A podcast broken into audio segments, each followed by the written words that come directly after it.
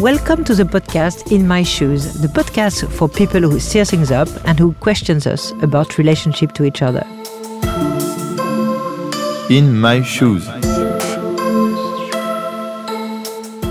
Stereotypes are on everybody's mind and they're difficult to avoid. In the work environment, recognizing and valuing each employee's differences contributes in the organization's performance. Achieving that goal is a shared challenge. Today, our episode is called Are Stereotypes Our Friends or Enemies?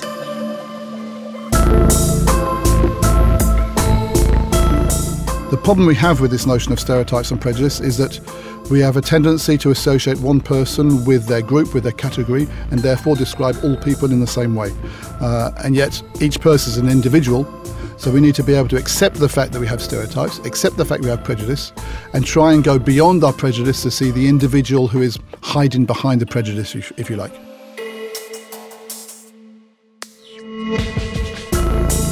Our guest today is Pete Stone. He helps us understand what are stereotypes and how to take full advantage on the diversity in a company. Founder of the consulting firm Just Different, he is a Franco-Britannic expert for diversity, inclusion and multiculturalism. Previously marketing manager at Hudson France and also associate professor and program director at Neoma Business School, he is also the co-founder of A Compétence Égale, an association who imagine another way of recruiting, allowing the establishment of true equality of chance. Pete Stone published in 2018 with Patrick Scharnitzky the book Inclusion in Organization from Posture to Practice. Hello, Pete. Bonjour. Hello. Good morning. How are you today? I'm very well. I'm very well. Thank you very much indeed. Because you're English, let's start with a stereotype. Shall we talk about the weather? it's raining today, so uh, no. Can you tell us a bit more about Just Different? Yeah, it's. Um, I started the company ten years ago because um, because I wanted to have a job and a company which I would hope would make a difference in the world in which we live and the companies which I was was hoping to work with. So I, I work with uh, lots of different companies, almost all French companies in France, but uh, they send me to different parts of the world as well, which is quite fun. And um, so I work on all the subjects linked with diversity, inclusion, disability, gender, uh, intercultural, cross-cultural management, and so on. And the aim is to to try and uh, to try and find a way to make people happier in their jobs by accepting each other better. That's ambitious. Yeah, it's ambition, but um, but you know, we're getting there. I think uh, I think companies are understanding more today that we need people who are different, and we need to accept that people are different. That you're allowed to be gay and talk about your your your partner without any problem whatsoever. Um, there's a whole series of subjects which I think we're evolving very very positively on, um, and I think it's good for companies. I think it's good for the performance of companies, and I think it's good for for the employees as well. Why are you so interested or concerned, I would say, by stereotypes? Because um, because I can see how stereotypes uh, lead to prejudice and therefore to racism, to sexism, to homophobia. And I've always been absolutely, totally opposed to these forms of exclusion. And I know that we're not going to get rid of these forms of exclusion if we don't work on stereotypes. Maybe not everyone will know exactly what a stereotype is. Can you tell us what is a stereotype and how they can influence uh, or impact us? Yeah, it's, it's a, a, very important question and uh, and quite a long answer because um, most of the time people don't really understand what stereotypes are, and people have a a very negative vision of stereotypes. And yet we all have stereotypes. We cannot not have stereotypes. So I think the first thing to understand is why we have stereotypes, see how much they influence us, and therefore we can say, well, how can we work on, on getting rid of them? So the first thing to, to understand is that every time we meet somebody, the, the people or the person we meet, we put into a category. And this, this behaviour of putting people into a category of describing them by their, their belonging to a certain group, it's a totally normal behaviour and we cannot not do it. So every time I meet somebody, I categorize that person. And I categorize using what? Using stereotypes. Stereotypes are simply a description or an attribute we associate with a category. It enables us to put the person in the right category. And this process is normal, it's natural, it's necessary, it's the way our brain works, and we cannot not do it. Where it becomes a little bit more complicated is when we get to prejudice, because prejudice is the evaluation or the assessment we make as a result of the stereotypes we have about somebody because we put them into a category. And if we're not careful, we end up basing our decisions or our opinions on our on our prejudice, and this is where we end up having discrimination, either positive or, or negative. Pete, do we have to feel guilty about stereotyping no, people? No, definitely not. Um, I think this is one of the most important things. We all have stereotypes. We cannot not have stereotypes. I think if we can get people to understand that it's a normal process, then we can get them to understand that uh, they have an influence, even though we might not realize it, and therefore we need to work on the subject. But um, I don't think you ever, ever manage to change people if you make them guilty about their behavior or guilty about what they do. And stereotypes is, is a, an incredibly good example because, as I say, they're normal. We can't not have stereotypes. So you know, we have to accept we have them. And once we accept we have them, we can try and do something about them. Great. So what can we do to improve our approach? What's it make, what makes it more complicated is, is the fact there are different types of stereotype. The first type is what we call a heterostereotype. This is what one group thinks about another group. So what men think about women, women about men. Um, these stereotypes, when they're negative, can lead to discrimination, to rejection, to exclusion. Then we have an auto stereotype. An auto stereotype is a stereotype we have about our own group, and this can lead to lack of self confidence. And the last one, which is less intuitive but incredibly important, is what we call a meta stereotype. Now, a meta stereotype is what one group thinks another group thinks of that group. Now, complicated, but very important because often the way we behave is not dictated by what other people think of us, it's dictated by what we think other people think of us because of the category which we belong to. And therefore, for example, a person with an invisible disability will maybe not talk about his or her disability because the person thinks that the other people, the non disabled people, will have a negative vision of them because of their disability. So, this meta stereotype is very important because it, it shows that not only do stereotypes influence our behavior in relation to other people, but they also influence our behavior in relation to ourselves. You push us to be more clever. more clever. Um, no, it's not more clever, it's just more conscious, more conscious, more aware of how much we put people into boxes. And again, to not be um, ashamed of people, putting people into boxes because we cannot not do it. Um, so it's to be more aware. But being more aware, it doesn't make us more clever. It makes us more attentive to how we have a tendency to judge other people as a result of the boxes we put them into. Pete, can you give us some examples of stereotypes categories? Yeah, I mean, there are stereotypes about, about all types of groups. Um, very often we think about socio-demographic groups, so we talk about uh, about stereotypes about men or women, uh, stereotypes about young or older people. Um, could have stereotypes about origins, national origins, ethnic origins, etc. Um, classic one about women: women are not available enough because they have a tendency to look after children. Men are too ambitious because they think only of their career, etc., etc. The problem with these is they tend to create conformity because it's not easy to have a behavior which is not what is expected of you as a result of being in a category. Another example would be um, about women. Women who show the same authority as men often considered to be bossy. Bossy is a negative word talking about authority, but it's only used about women. So the same behaviour, according to the category of the person, is going to be judged differently. So it shows us that we need to be able to work on this to allow people to behave not in the way that they think society wants them to behave because of the category they're in, because of the way they want to behave, because they're an individual, and each individual has a right to behave the way they want to behave, as long as are, we're not excluding somebody else. Are some stereotypes related to jobs? Yes, yes, very clearly, and this is very important because we tend to think the stereotypes are only about socio-demographic uh, categories, the examples I gave about men, women, old people, young people, etc. But in fact, very often the stereotypes which are strongest in a company are not about these groups. Very often linked to jobs. Um, and there's lots of stereotypes and prejudice about different functions within the company.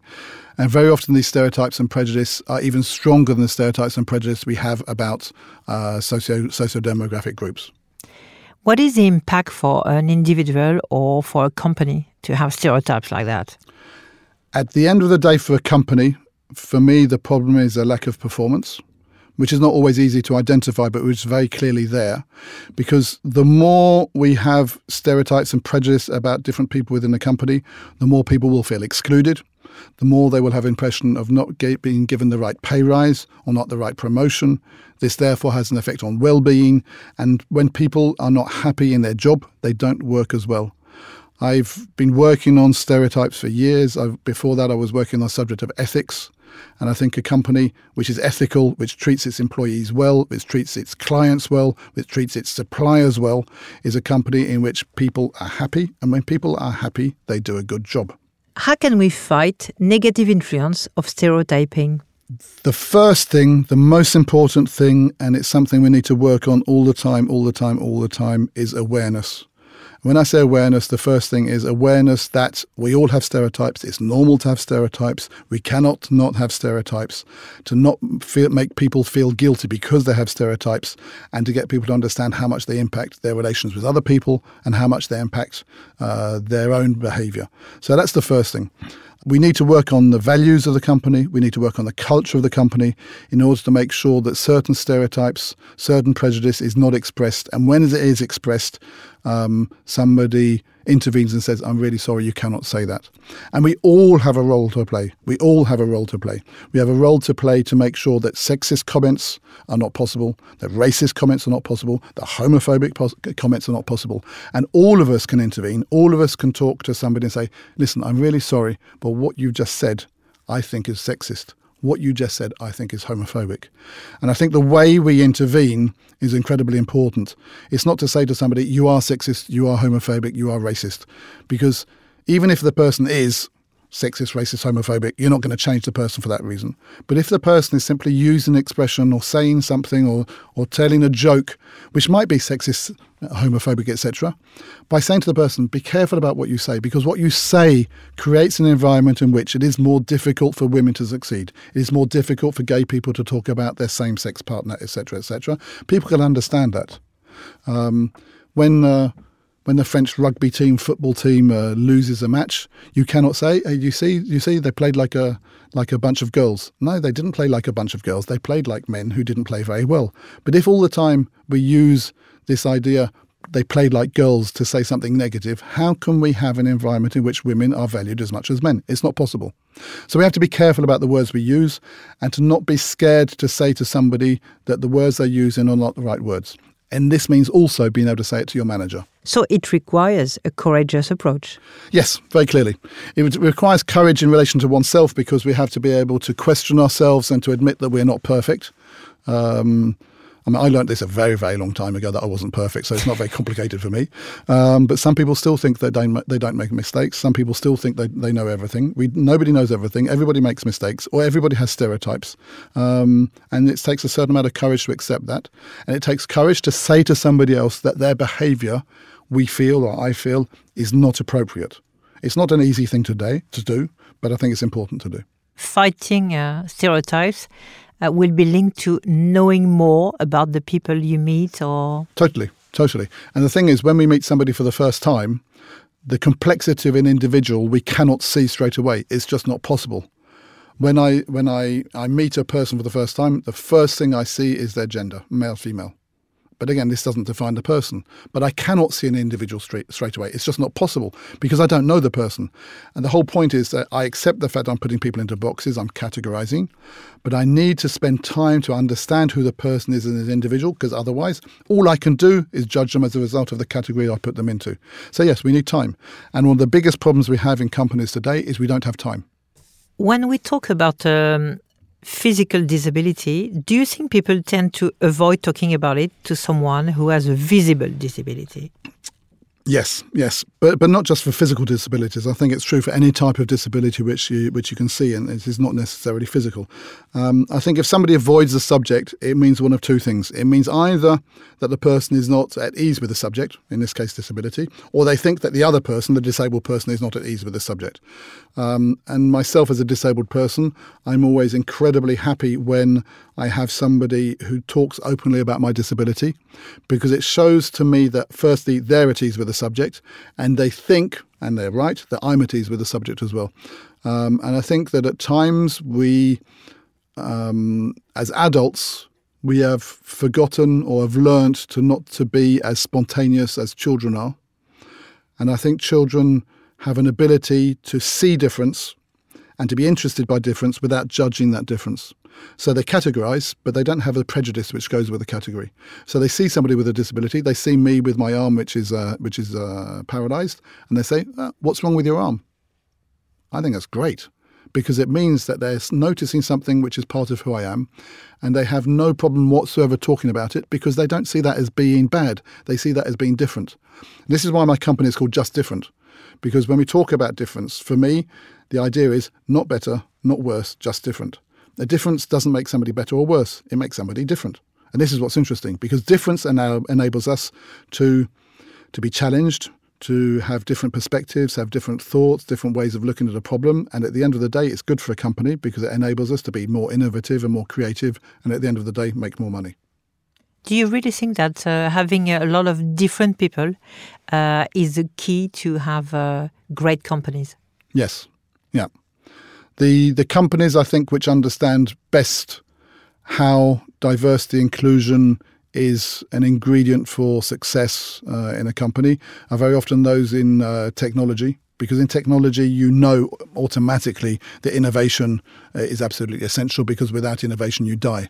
But this is true for everybody. It's true for um, for, in, for innovative companies in technology obviously. It's true in the building industry. It's true for a bank what about the role of the HR, human resource, in this, uh, I would say, this battle, this fight? Um, well, first of all, I think HR people are, are, no different to other people. They have stereotypes like everybody else has stereotypes and prejudice like everybody else has prejudice. But I think um, the HR, like managers in general, need to be exemplary because uh, they need to be models for the way we need to be able to behave in relation to other people within the company. So that doesn't mean that um, that they are are better than anybody else because again you know, I don't see why one function should be better than another function within a company. But I think their role very clearly is more um, is more present or is more important. Uh, for example in terms of self-limitation to understand that uh, a person an employee who says I'm not interested in a job or I'm not, uh, I don't have all the skills for the job, might actually be really interested in the job or really have all the skills for the job, but are self limiting themselves because they're not part of the norm. And um, very often we talk about this self limitation in relation to women. And it's true that there is a tendency for a certain amount of women to limit themselves, but there's also a tendency for all people who are outside the norm in a company to limit themselves. So this could be a question of age, it could be a question of disability, it could be a question of sexual orientation, it could be a question of qualifications very clearly in a French company. And the idea is that the more HR people are aware of this, the more that they can help people in their career management to not limit themselves because they're part of a category which they see which they see as being outside the norm. What wishes could I grant you? Not just today, but um, I, I dream of a world in which my two daughters never have to say them to themselves, I cannot do this because I'm a girl or because I'm a woman. Um, I dream of a world where my, my, my, grandson never says, I cannot do this because I'm a boy. Um, we're not there yet. I think we've got a lot of work to do to get there. Um, but I think the more we're aware of our stereotypes and our prejudice, the more we realise how much it influences our behaviour and the more we need to work on it in order to make sure that an individual says, This is what I want to make of my life, this is what I want to do in my life, irrespective of my gender, irrespective of my nationality, irrespective of my disability, sexual orientation, qualifications, etc. And allow people to, to, to be who they want to be. You've just heard Pete Stone in an episode of In My Shoes, the podcast for people who stir things up and who questions us about relationship to each other a podcast that has been proposed to you by BNP Paribas. Feel free to share with us your thoughts and leave your comments on the site or on the platforms where the podcast is available. Meet you soon for the next episode.